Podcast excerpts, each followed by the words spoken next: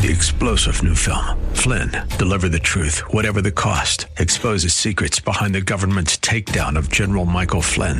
Flynn knew what the intel world had been up to. He ordered the first audit of the use of contractors. This set off alarm bells. He told the truth. He was the most dangerous person for Donald Trump to hire. They had to get rid of Flynn. Flynn, deliver the truth, whatever the cost. Available now. Watch it today. Go to salemnow.com. Salemnow.com.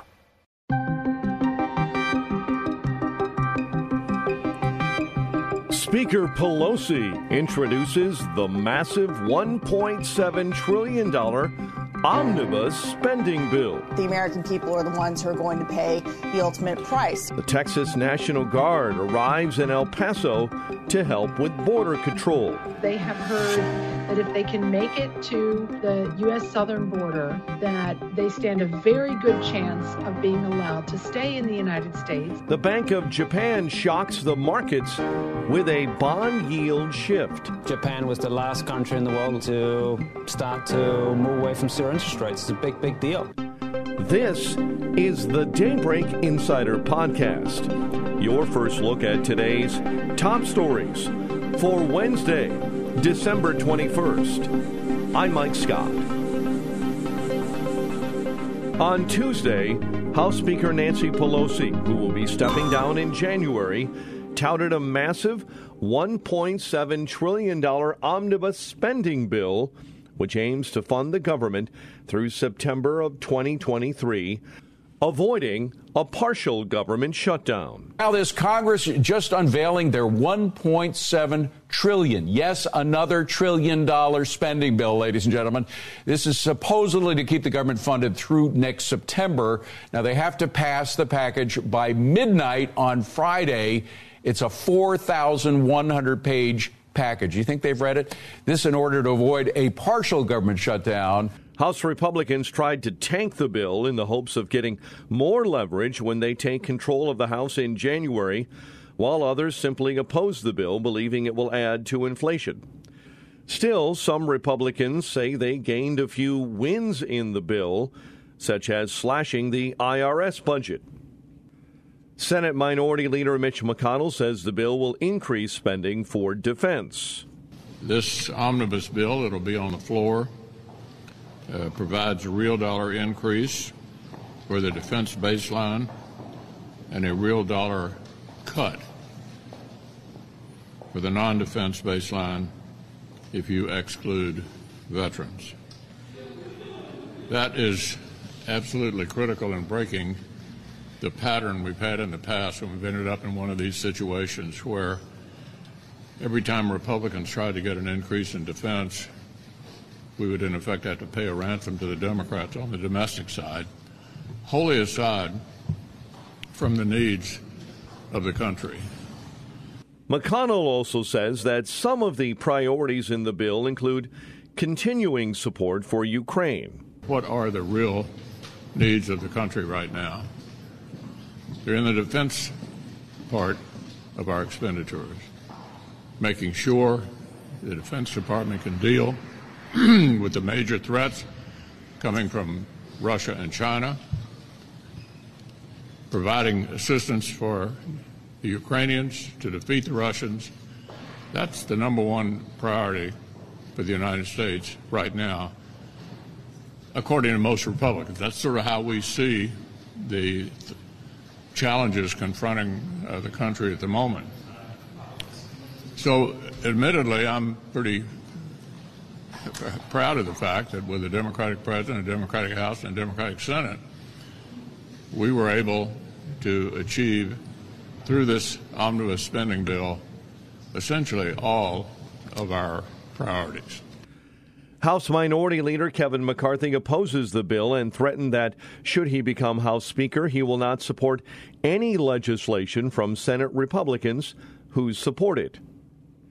Katie Pavlich, editor at townhall.com, joined Fox News and says that the bill is an abomination. This $1.7 trillion spending plan, which, as you rightly point out, people are not going to be able to read, it's 4,000 pages, is an abomination. Uh, it, it, you know, the there once again, Washington D.C. and the politicians who are inside of it want to go home. They have they're now up against this deadline of Christmas, while also being held hostage because they want to fund the government, and yet the American people are the ones who are going to pay the ultimate price. Pavlich explains that, in her opinion the bill undermines the Republican agenda for the next year when they take control of the House. There are now a number of Republicans in the House who have written a letter to Republicans in the Senate saying we're going to start holding uh, senators accountable for doing this to the Good. American people, to the voters that sent them to Washington in the first place, and pointing out that, look, they weren't elected to continue inflationary spending, which is exactly what this is. They weren't elected to continue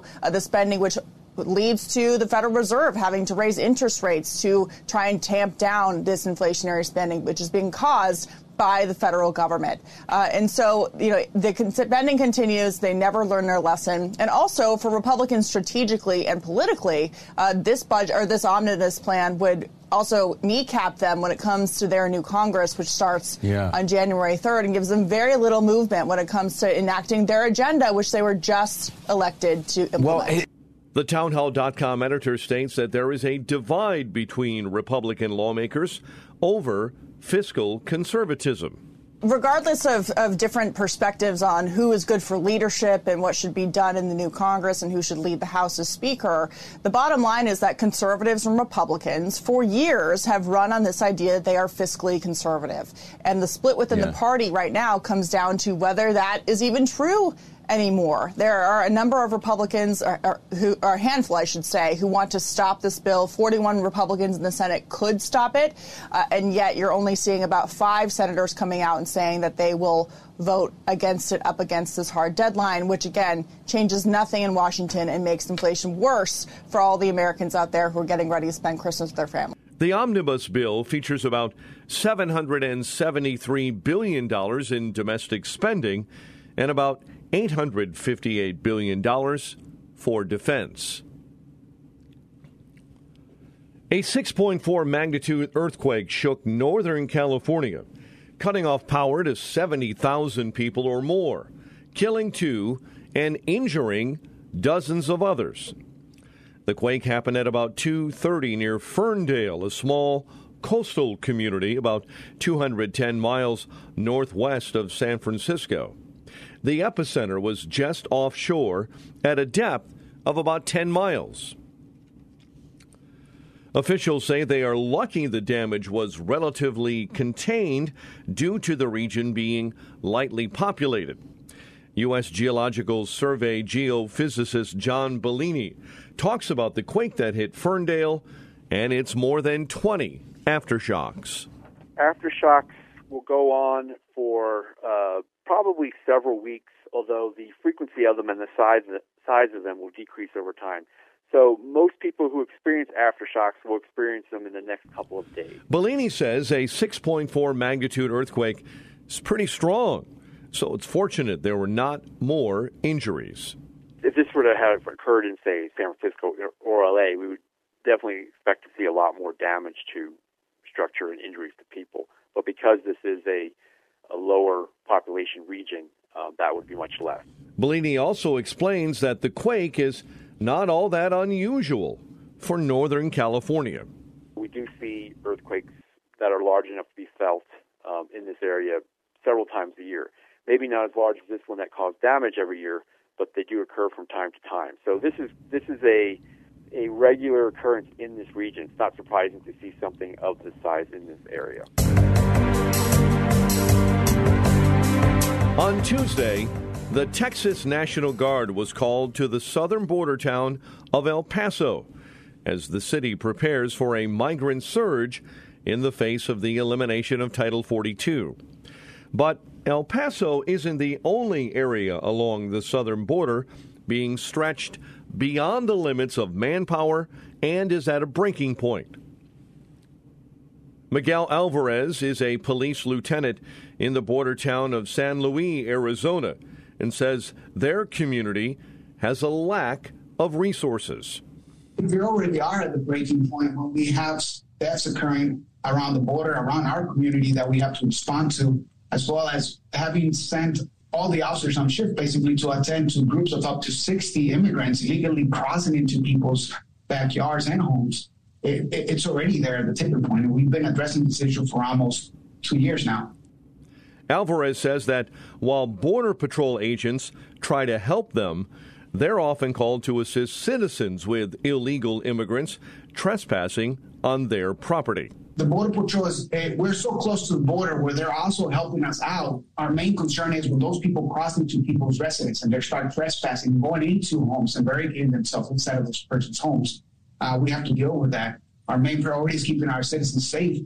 The police lieutenant says that his department is at the tipping point with having to deal with the crimes that occur from those who illegally cross the southern border. We're having to use our own resources within our agency and help our federal partners, both the port of entry, customs, customs and, border security, as well as uh, border patrol with any issues that they might have. Um, most recently, uh, customs at the border, they were prepping for uh, the end of Title 42, and then they were putting on their riot gear. So, what would happen when those people just cross across that port of entry? They're going to come into our city, and now it's going to be our police department's job to try to handle with them the local state crimes that may occur, which will be vandalism, uh, maybe assaults, or more trespassing into other local businesses or, or homes of our local residents. Jessica Vaughn is head of policy and study for the Center of Immigration Studies and joined the Salem Podcast Network and explains, in her view, what's going on at the border. Um, what we have going on now at our southern border is uh, really a mass migration event um, that is happening, um, you know, with uh, thousands, as many as 7,000 uh, people crossing the border illegally every single day. Um, mm. 10 years ago, it would be considered a crisis if a thousand people were apprehended by the Border Patrol crossing illegally. But we're way beyond that now. Um, and we have people from literally every nation around the planet uh, who are being apprehended, according to the Border Patrol. Pretty much every country and you know that in the world, um, people are coming from there because they have heard either from smugglers or in the news media or from friends and family that if they can make it to the U.S. southern border, that mm, uh, they stand a very good chance of being allowed to stay in the United States, especially if they come with a child, if they're a family, or if they say they fear return to their home country. Um, that's why they're coming because of our policies Vaughn says that she has spoken with many illegal immigrants, and they have told her why they are coming to the U.S.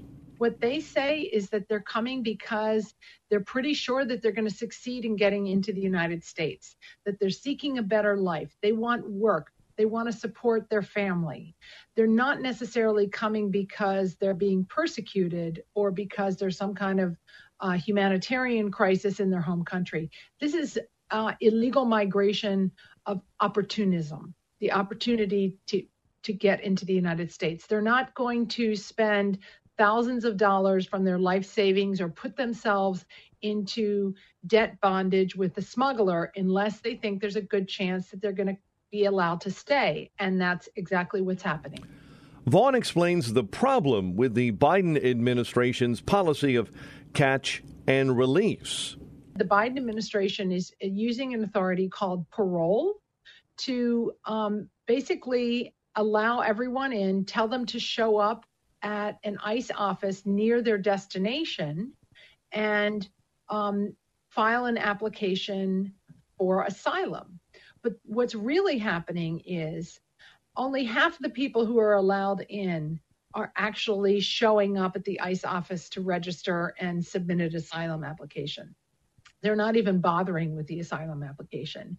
And half of those who file the asylum application are not showing up for their court hearings. Mm. And of those who do show up for their court hearings, less than 10% are found qualified to receive asylum here and stay permanently.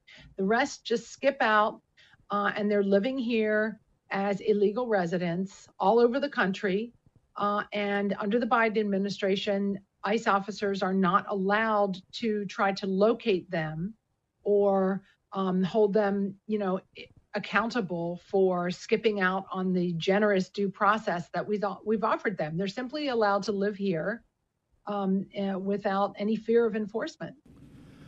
Vaughn says that securing the border is a national security issue. The criminal smugglers send those that do not want to actually come in contact with mm. our officials in another place. They're pouring in through these unguarded parts of the border. That's where the criminals, the people who've been deported before, the people bringing drugs, that's how they're all getting in through this gotaway population. And that last year was estimated to be about 500,000 people. Wow. That's a lot of people. So, yeah. um, it, you know, this is definitely this is why our unguarded border is such a national security and public safety threat to our country. In fact, uh, last year they found um, 98 people who were on the terrorist list of known and suspected terrorists. Those are people we actually knew about who were caught crossing the border illegally.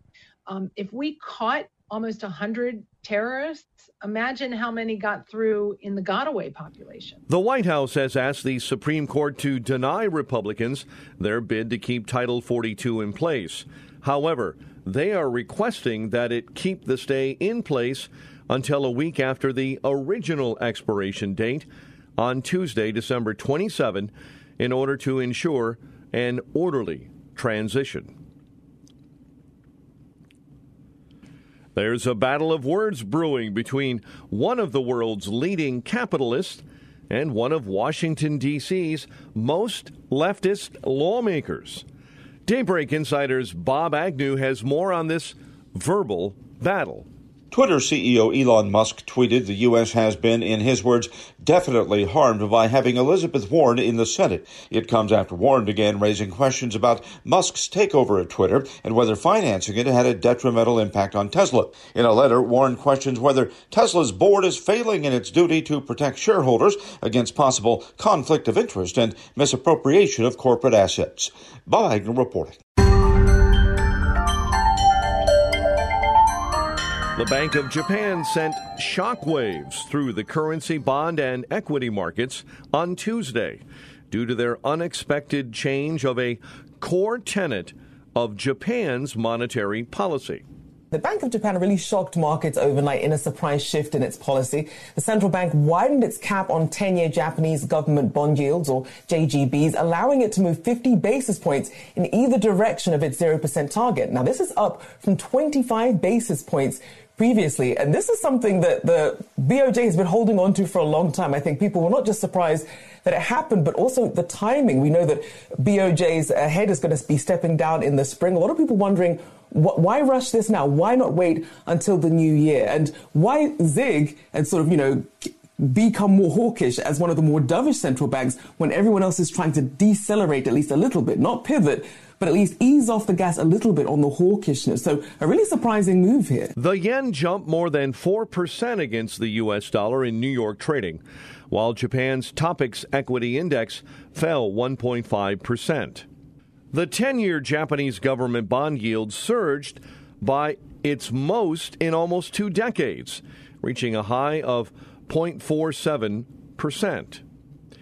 The central bank said it would allow 10 year bond yields to fluctuate by plus or minus 0.5 percentage points at its target of zero, instead of the previous band of plus or minus 0.25 percentage points.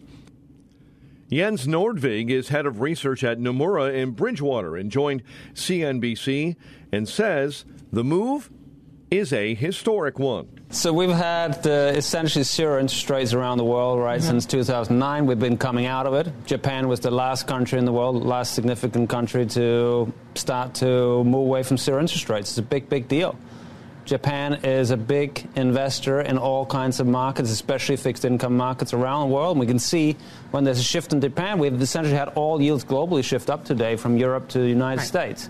So it's a big deal. Uh, and it's not just today, right? This is a signal that they're going in a certain direction. There's going to be almost guaranteed more steps in 2023 from the Bank of Japan. Nordvig says that while it may signal that Japan is preparing for stagflation in the coming year, it may not be all bad news for global markets.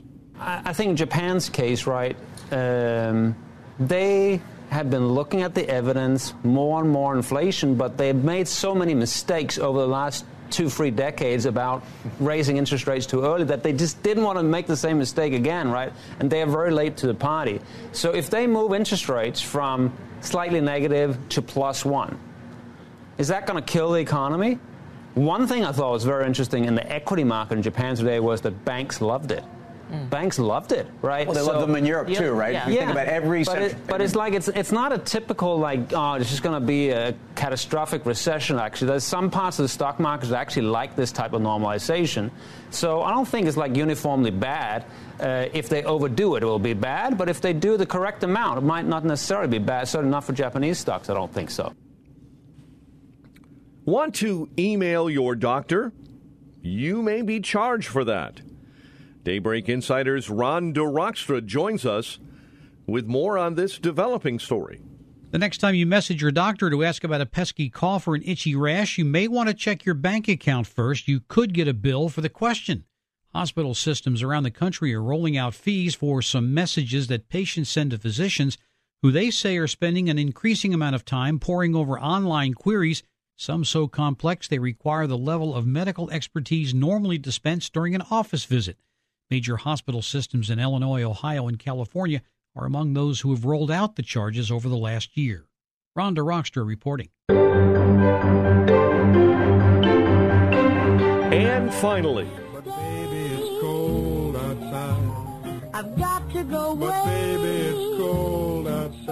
If you're living in the Midwest, prepare to bundle up. A winter storm, which has been called a bomb cyclone, has dumped several inches of snow and brought brutal freezing temperatures and strong winds across Seattle and the Pacific Northwest. That same weather system is now gearing up to hit Denver to Minneapolis by Wednesday, then slam Kansas City, St. Louis, and then Chicago on Thursday. All before many expect to hit the road or the skies to visit family for Christmas. Several meteorologists predict that snow totals could top one foot in parts of the Midwest. Winter Storm Elliott blasted parts of the Pacific Northwest with snow and cold Tuesday. Up to 15 inches of snow was reported in northern Washington's Whatcom County, where piles drifted against front doors in places like the town of Lynden. In the same area, cars were stuck on slippery roads, and residents teamed up to help each other out. Snow drifted several feet high, thanks to winds that ripped across highways. Much of Seattle looked like a winter wonderland, including the Capitol Hill neighborhood the iconic Space Needle, and Pike Place Market. The storm will continue its trek across the U.S. in the coming days, bringing snow and bitter cold for the holiday weekend. If you're living on the East Coast, you should expect heavy rain and damaging winds with some gusts potentially reaching 60 miles an hour. National Weather Service lead forecaster Bob Oravec explains what to expect heavy snow is likely beginning on Thursday into Friday from Illinois northward into Wisconsin, and then uh, very heavy snows are out across the Great Lakes. And as we get on towards the weekend, Saturday and Sunday, very active lake effect snows downwind of all the Great Lakes. So it's going to be very snowy anywhere from the Midwest to the Great Lakes over the next several days. Oravec says much of the nation is in for an Arctic blast that will bring below normal temperatures along with snow to several areas in Denver on Wednesday, the temperatures are going to be 45 to 50, and then on Thursday, the temperatures are going to be below zero for high temperatures. So there's some dramatic temperature changes behind this front, and that front's going to be affecting a good part of the country as we go on through the week and into the weekend. Oravec says the storm will have a big impact throughout much of the country. Over a foot of snow potential, especially across parts of the Great Lakes, uh, the upper Mississippi Valley, parts of the Midwest. So it's definitely a highly impactful heavy snow event across those areas, along with the you know all the wind chills and the high winds. Oravec says with the storm coming in around the holidays, the timing could not be worse for travel. The travel impacts from the storm are going to be tremendous. The the wind is going to be very strong across large parts of the country as we get into Thursday into Friday. So, with respect to the uh, aviation travel when everyone's going home for the holidays, it's probably going to be very impactful. Oravec says get ready for some freezing cold temperatures and their possible travel impact. A big Arctic outbreak is in store for a good part of the country over the next several days. It'll be spreading southeastward through the plains on Wednesday and Thursday, and then into the East Coast by Friday. If you're traveling for the holidays, make sure to drive safely, bundle up, and keep that hot cocoa handy.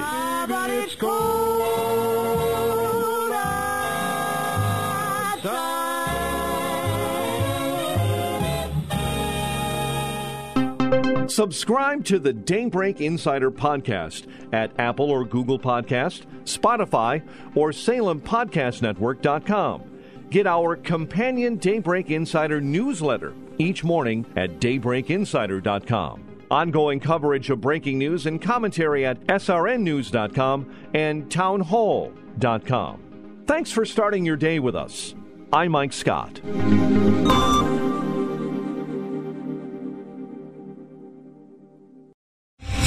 Star general Michael J. Flynn, head of the Pentagon Intelligence Agency, knew all the government's dirty secrets. He was one of the most respected generals in the military. Flynn knew what the intel world had been up to, he understood its funding. He ordered the first audit of the use of contractors. This set off alarm bells.